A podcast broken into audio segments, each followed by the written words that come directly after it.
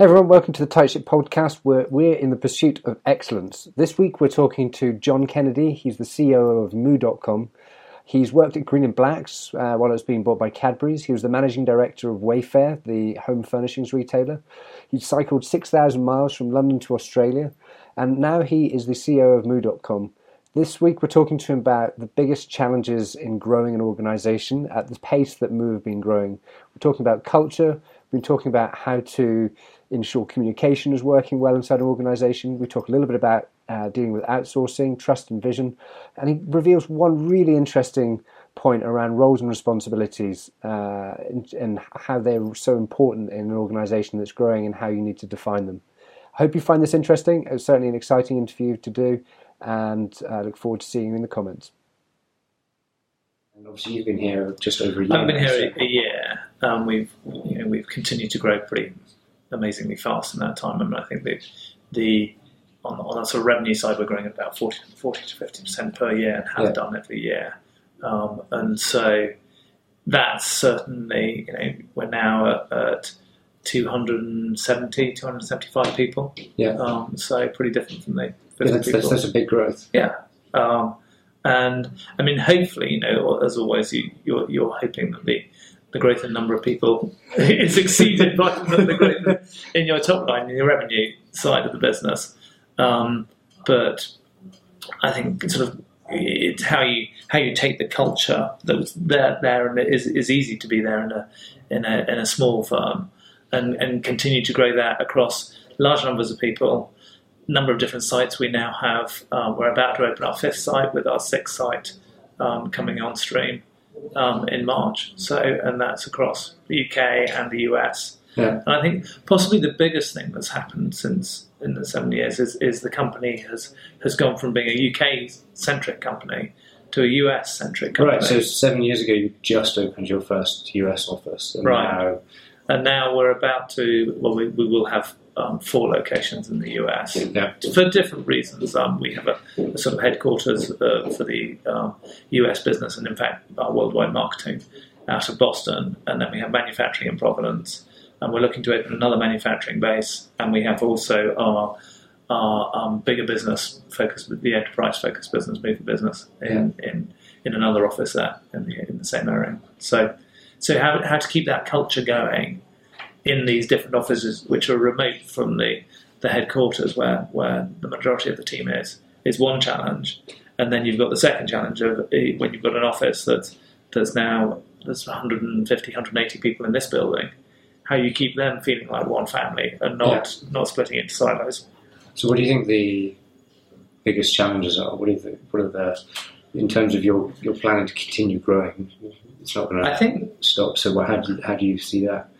In terms of? I think that the there's a challenge that you, you have to move into um, uh, get a little more structured and, and, and, and, a bit more process oriented, but you need to keep the speed. And so it's, it's, it's getting that balance right so that people, first and foremost, they know what's happening, where, what's the vision and where's it going. You have to be much clearer than you were in a 30 or 50 person company um, yeah. and, and, and keep on repeating that through through different forms of communication um, because you know some people will will read the blogs some people are much better on face to face other people you do do the cascading through through teams and it's really using all the different levers that you can so if you're a manufacturing organization you're a sort of startup but you're also a manufacturing company mm. I'd have thought from the start you have to be really quite there's in the manu- manufacturing definitely has its own culture and standards, and you, you always have to adhere to that. but I, I, think that the what always comes through there is is as long as there's a passion for the product, and as long as everybody, you know, uh, particularly you know the, the last person to touch it before it goes into in, into the envelope has that passion, then you should be okay on that. Um, you know, disregarding the other the other issues that are standard in manufacturing, like safety, you know, has to be part of any any manufacturing process. But thankfully, we're not in a in a dangerous process. So. And how do you find that balance between process and and free will? I guess. I think that the because the cultures in the UK and the US are also obviously very cultures different. are different, um, although quite close to. I think the Moo culture is quite a, a US want to get it done, you know, big high five, yeah, good job. um, so there's, there's those sort of things that are, a part of a culture um, and that we, we fit well in with, with the new, particularly the new people we're seeing coming into the business in the US. Um, it just seemed to fit in very well. Um, I think the, the one of the things you're, you're, you're doing to keep that balance of processes and, and um, uh, but speed is, is clarity of roles and responsibilities. And I think that that's something that we've we've had to work hard at, and it doesn't come naturally always. Too, especially if you you, you you've been this very entrepreneurial, and where there's a gap opened up, you still want people to grab that opportunity and, and run with it. Um, but if you've now got sort of 20 or 30 people cross-functional teams, people really do need to know what's going on, and you can't rely um, on you know having coffee chats and, and, and um, and informal communication to, to get it going. So real clear roles and responsibilities, and people taking on that that that level of um, ownership. Ownership, yeah. And what's the? I mean, you've been involved in a lot of different turnarounds, and mainly, I mean, this looking on your past, this is actually an exceptional organisation where you've come in where where it hasn't been going downhill, but you, have mm, worked in quite a few where, where it's been I mean, a sort of less ideal situation, brought it up into a really great one. What's been the most common issue amongst those different organisations? Is there one thing that you can pin down, or is it? I mean, as long as you the, the, the pin down is is is a simple focus and being able to communicate it. And if you can communicate it to, to a team, um, uh, then then you can then they're, they're, motivated. They know what they're doing, and off they go. In the end, you know, the the, the leadership side is is is getting that that vision and stepping out of the way. Um, and so, and that's I mean, if I take certainly Green and Blacks, that was you know getting very it was a very core focus on what we were about as a business and driving that and understanding what the market was we were going for. Um, I think there's a there's been quite a difference if I take those two to contrast Green and Blacks with with, with Moo. The in Green and Blacks, um, both Moo and, and Green and Blacks started by outsourcing production, and and that's a, a, a good way to be able to get scale quickly is to yeah. work with people who, who really understand, who can be pa- passionate about the product, but don't have the the marketing and brand skills and, new, and probably new product development skills that you have in the in this core um, high performance team, and you ally yourself with manufacturing and grow that way. At some point, it, as has happened with Moo, it, it, becomes sensible to take that manufacturing in house, both from the sort of control, but also from you know cost, take the margin point of view, and then you're able to grow that that piece fast. But even now, we, we will use um, outsourced manufacturing to, to test stuff out and to, to get going, and then we may or may not bring it in. So partnerships partnerships with others is a really key part of, of growing the companies fast. And on that side, you again you've had a load of experience building partnerships. The things that, in terms of setting those up, how do you go about ensuring that it's? I'm assuming you have to devolve some of that power down. So how do you ensure that that happens in a sort of structured I think it's, way. It's it's the culture again, and it's a culture of trust. Oh, and certainly, I you can have you can you do contracts and all those the, the sort of things, but in the end, it's it's person person trust, and it's in it, it is the same as you know whether you're uh, you know the, the, techniques within a company and, and, external when you're working with partners are the same. You have to walk the floor, you have to be there, you have to be involved in in the um, in the detail, and I think that that's you know it's true. Certainly, my take on on you know, being being near the top of the organisation, senior management have to be out there doing it, listening, um, being part of it. And, and, whilst there's pressure to to do external um, facing stuff, actually being being on top of what's going on in the company and, and, and relationships still matter hugely. So so I'm sort of I think I mean that's certainly with, with external and I think internal as we grow this business. And would, would you say the relationships stand on top of uh, actually defining things at a really high detailed level, or would you say that the highly detailed level is more important first? Um, I don't think it's about defining things at a highly detailed level. It's defining roles well, um, but then it's defining a vision um, that's not necessarily highly detailed, but it's clear, and then if people trust. If you've got that trust, mm. then you can build. Then people will talk, and out of that comes the comes the you know potential um, debate, conflict, which is good if there's a trust level. So, I mean, this is sort of classic management theory, which I think just does absolutely apply. You've got to have trust, yeah. And once you've got trust, you can deal with the issues. Um, so trust and trust in the vision. And so, how do you guys communicate across your five offices and make that actual happen? How do you ensure that there's the vision and the the ethos actually passes through. We keep trying. and, and, and, um, I mean, a lot of, as you'd see in this office, a lot of um, audiovisual television screens around it is, is the, say, telecommunication that way. Um, a lot of, um, uh, you know, the other end, HipChat, just constantly being in, in, in, communication, but also a lot of travel. I mean, if we're, we are a US sort of focus company now, that means that um, I'm over in the US probably eight times a year now, um, spending you know a decent amount of time there to to be be with the teams and, and, understand the market, and, and and vice versa. You know, a lot of people coming back over here, um, so it's putting in the the miles as well.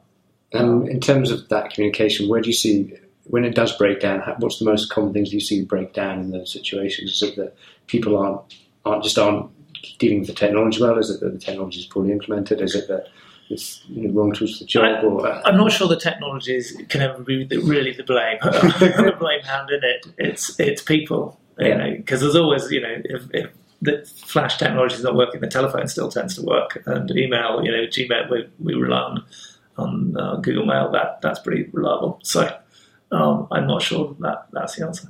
Um, it's it's people either not keeping the, you know, others informed and therefore people who should have been part of the, who are part of the sort of stakeholder group getting left out, and then it comes back on you in that way. I, I would say it's it's it's if again going back to if people don't understand somebody's role, they won't invite them into a conversation yeah. necessarily.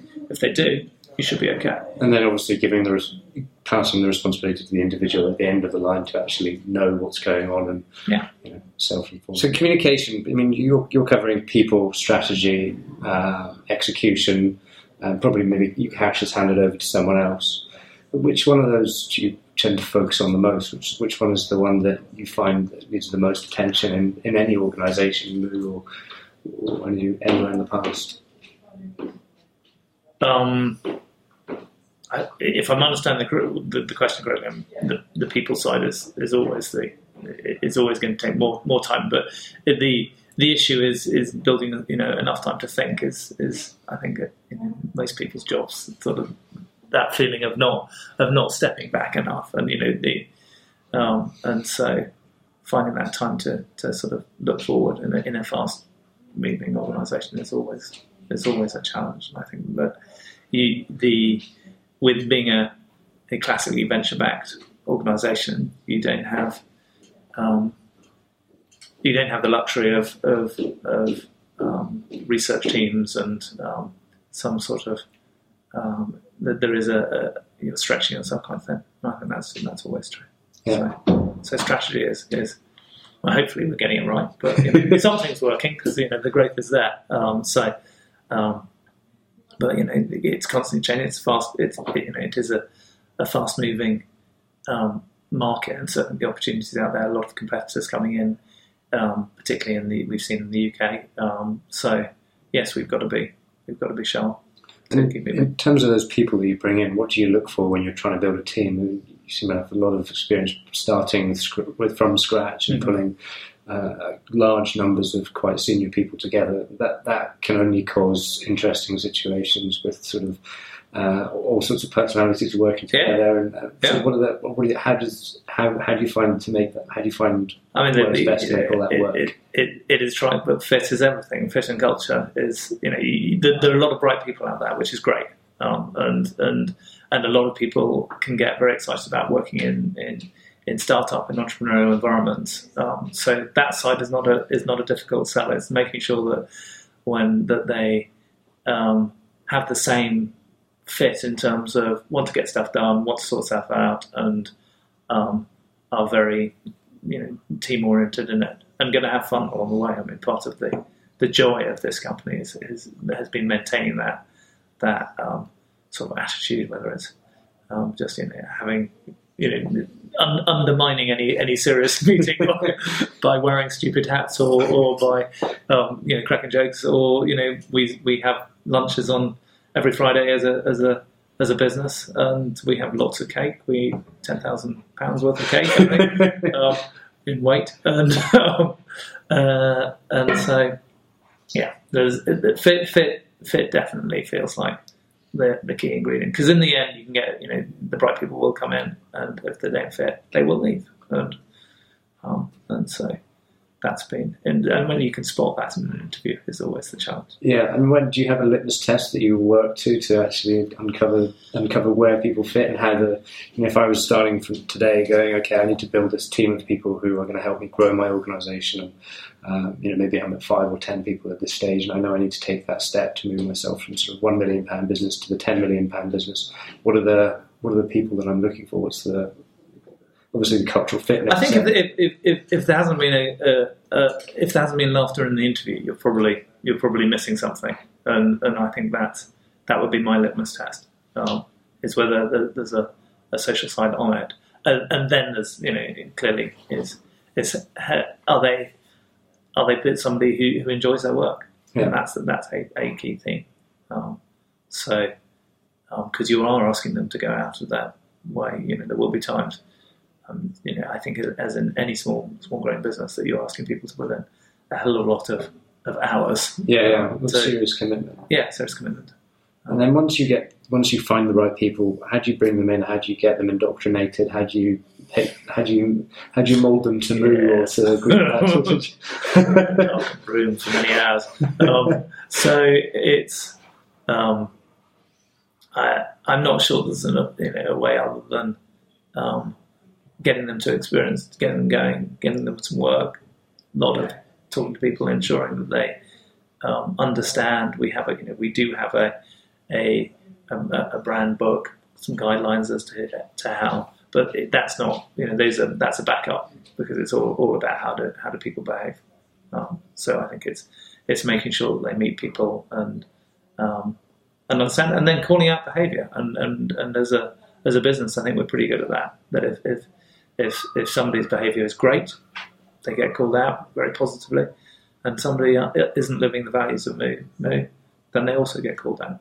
Um, and and I don't think uh, as a business, you know, I, I, think that that certainly for me is is more being having such a an attention to the culture is is something that I haven't experienced before, and I'm, I'm really enjoying that. That actually that's put right at the top. And having having then experienced that, is that something you would then focus on in future oh, yeah. organisations yeah, yeah. a lot more? Yeah, I think it's I think it, it's it's it's hugely positive in terms of, uh, of the team dynamic, um, and it just makes it a more fun place to be. Yeah, of course.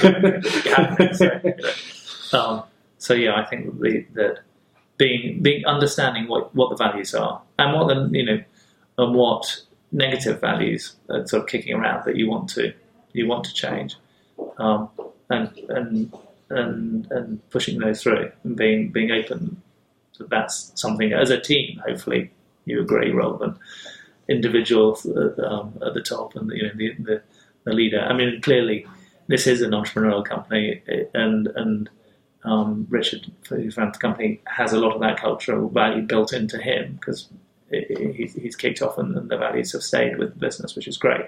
And still having him driving that is, is I think a huge advantage. But you know, I don't think it's the only way, but I think it's a huge, huge advantage. And when you're dealing with the cultural shift, when or when you're dealing with in, sort of imposing or bringing in culture or adding culture, I mean, I, I deal with a lot of organisations on a regular basis who who clearly have either merged multiple businesses together and there's cultural uh, cultural differences. How do you deal with the people who aren't? How would you deal with people who aren't in the in the cultural in the cultural ideal of where the organisation wants to go. And it's a very difficult thing. I mean, obviously, this is a, an ideal situation where it's been born from the beginning. In the last sort of ten years, you've had an organisation that's sort of grown perfectly. It's it's a less ideal, it's a less realistic situation for other organisations. So how do you with mer- mergers are really challenging. Um, I'm, I'm not, I can't speak from personal, but, I think from what one understands, that's a, that you know you're trying to redefine um, either one or both cultures if you bring two businesses together. And um, and you have to be. I think you just have to work at it. You have to be explicit about what you're trying to do, and that's my understanding. And, yeah. and some people will take to it, and some people will, will leave at some point. Yeah, I mean, I've seen some big some big clashes. I mean, Sun and Oracle stands out to me yeah. as the most obvious. Sort of I, I, had it. There. I mean, we we um, we sold Green and Blacks to Cadbury's. Yeah. Um, that was a clash of cultures, um, and and it's trying to still maintain the best parts of of the entrepreneurial side while while realizing that actually there's, there's very good reason why the Cadbury's culture is, is the, the culture it is, and how do you find that that medium of, of protecting some of this going forward? But then you know that's clearly not a merger of equals, but um, and so you have to define what what do you think the new culture um, can be within the greater um, business that you're now in. So so yes, I think those things. But I don't think there is a right answer, except to focus on it and think about it. Um, uh, rather than to bury it, which is a tendency. I mean, I think it's very it's very easy for, particularly for the sort of um, intelligent senior managers to focus on the numbers because they're very hard and, and, very easy to talk about. Um, but um, I think the, the, key thing is the culture is is the, the organisational health of a business is is actually what's going to make the difference. And so, just stepping away from people a little bit, because that's uh, I think we're, we're, we're clear on that. If Moo is a very technology driven company, a very technology based company. It doesn't necessarily look that way from the outside in terms of the, the, end product that comes out as a printed card. But what sort of technology do you guys use internally? What, how do you, how beyond obviously, you know, uh, the usual that an organisation would use? Is there anything special or specific that you guys use to help?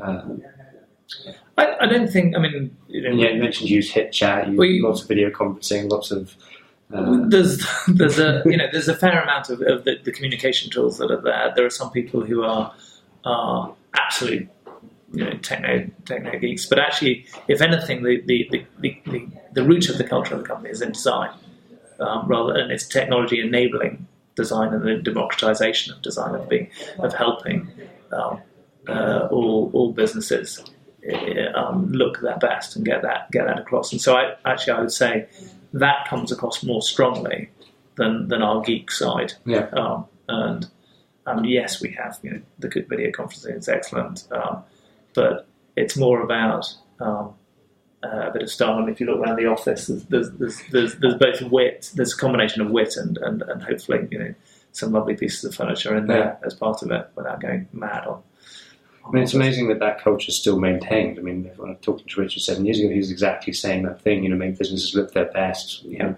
make design available to everyone. Things that that would be very difficult for small organisations to make that possible for everyone. It's the fundamental reason why we exist yeah. is to try and is to try and bring design um, into you know easily available for everyone. You're starting up a business. Um, this is what we want to be able to do. It's give you make you look fantastic yeah. um, because I think it's such an empowering part of you know if you make if you make your business cards, you make your flyers, whatever it is, the identity that comes through, it gives you as a business owner the confidence to go out and and, and um, you know uh, convince others that you're the right player. Um,